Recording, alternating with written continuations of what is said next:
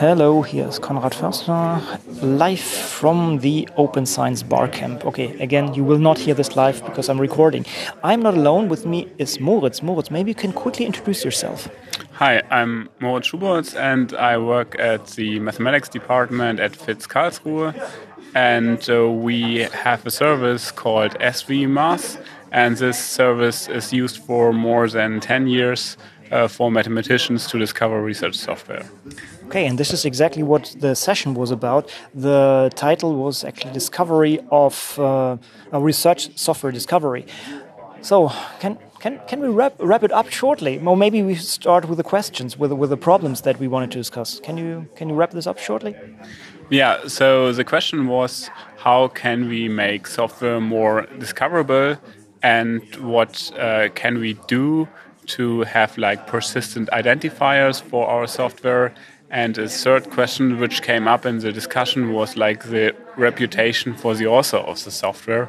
Um, because it's not uh, only that you want to have your software findable, but you also want to get some credits or citations. It always comes back to our credit system in, in, in, research, and I think this is a fundamental issue. Right? It's tough to tough to fix, and um, yeah, what else have we discussed on the on the way to our um, uh, to the end of that? So what what else did we touch there, and what are maybe some learnings out of the session and our opinions out of that? Yeah, there, there was a quite broad discussion about how software can be uh, cited and how versions can be identified.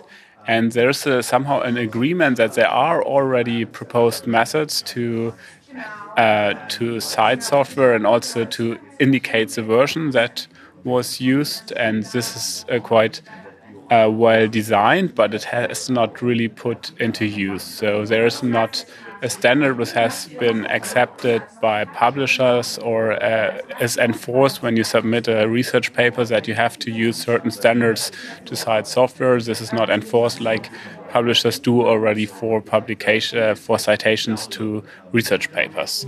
Um, this is one one weakness we identified, and another um, question was about what can libraries do to support researchers at their institutions, and there the gist of the discussion was that it would be good to not build services, but better to support researchers in how they can use the existing services such as Zenodo or GitHub um, to um, to make the, the software they produce findable.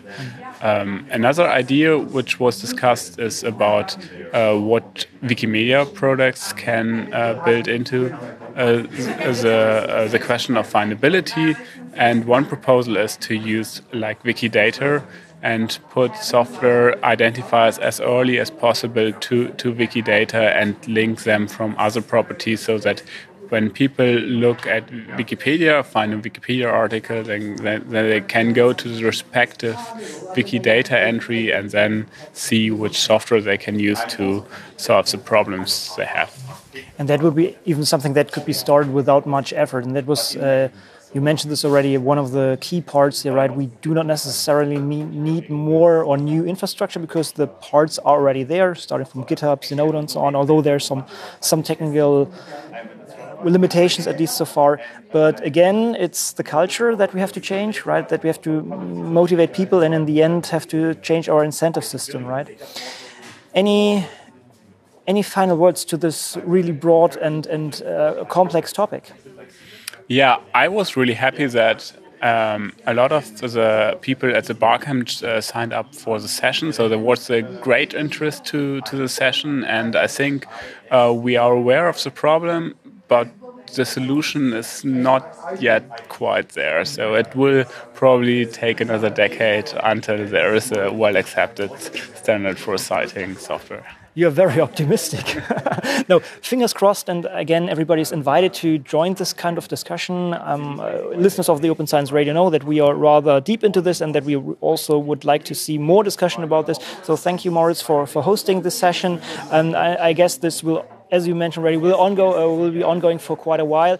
But maybe we can start small and and uh, show how this can be solved at least for certain communities, and then spread this further to a broader range in, in, in science. Thank you again, and uh, let's go to the next session.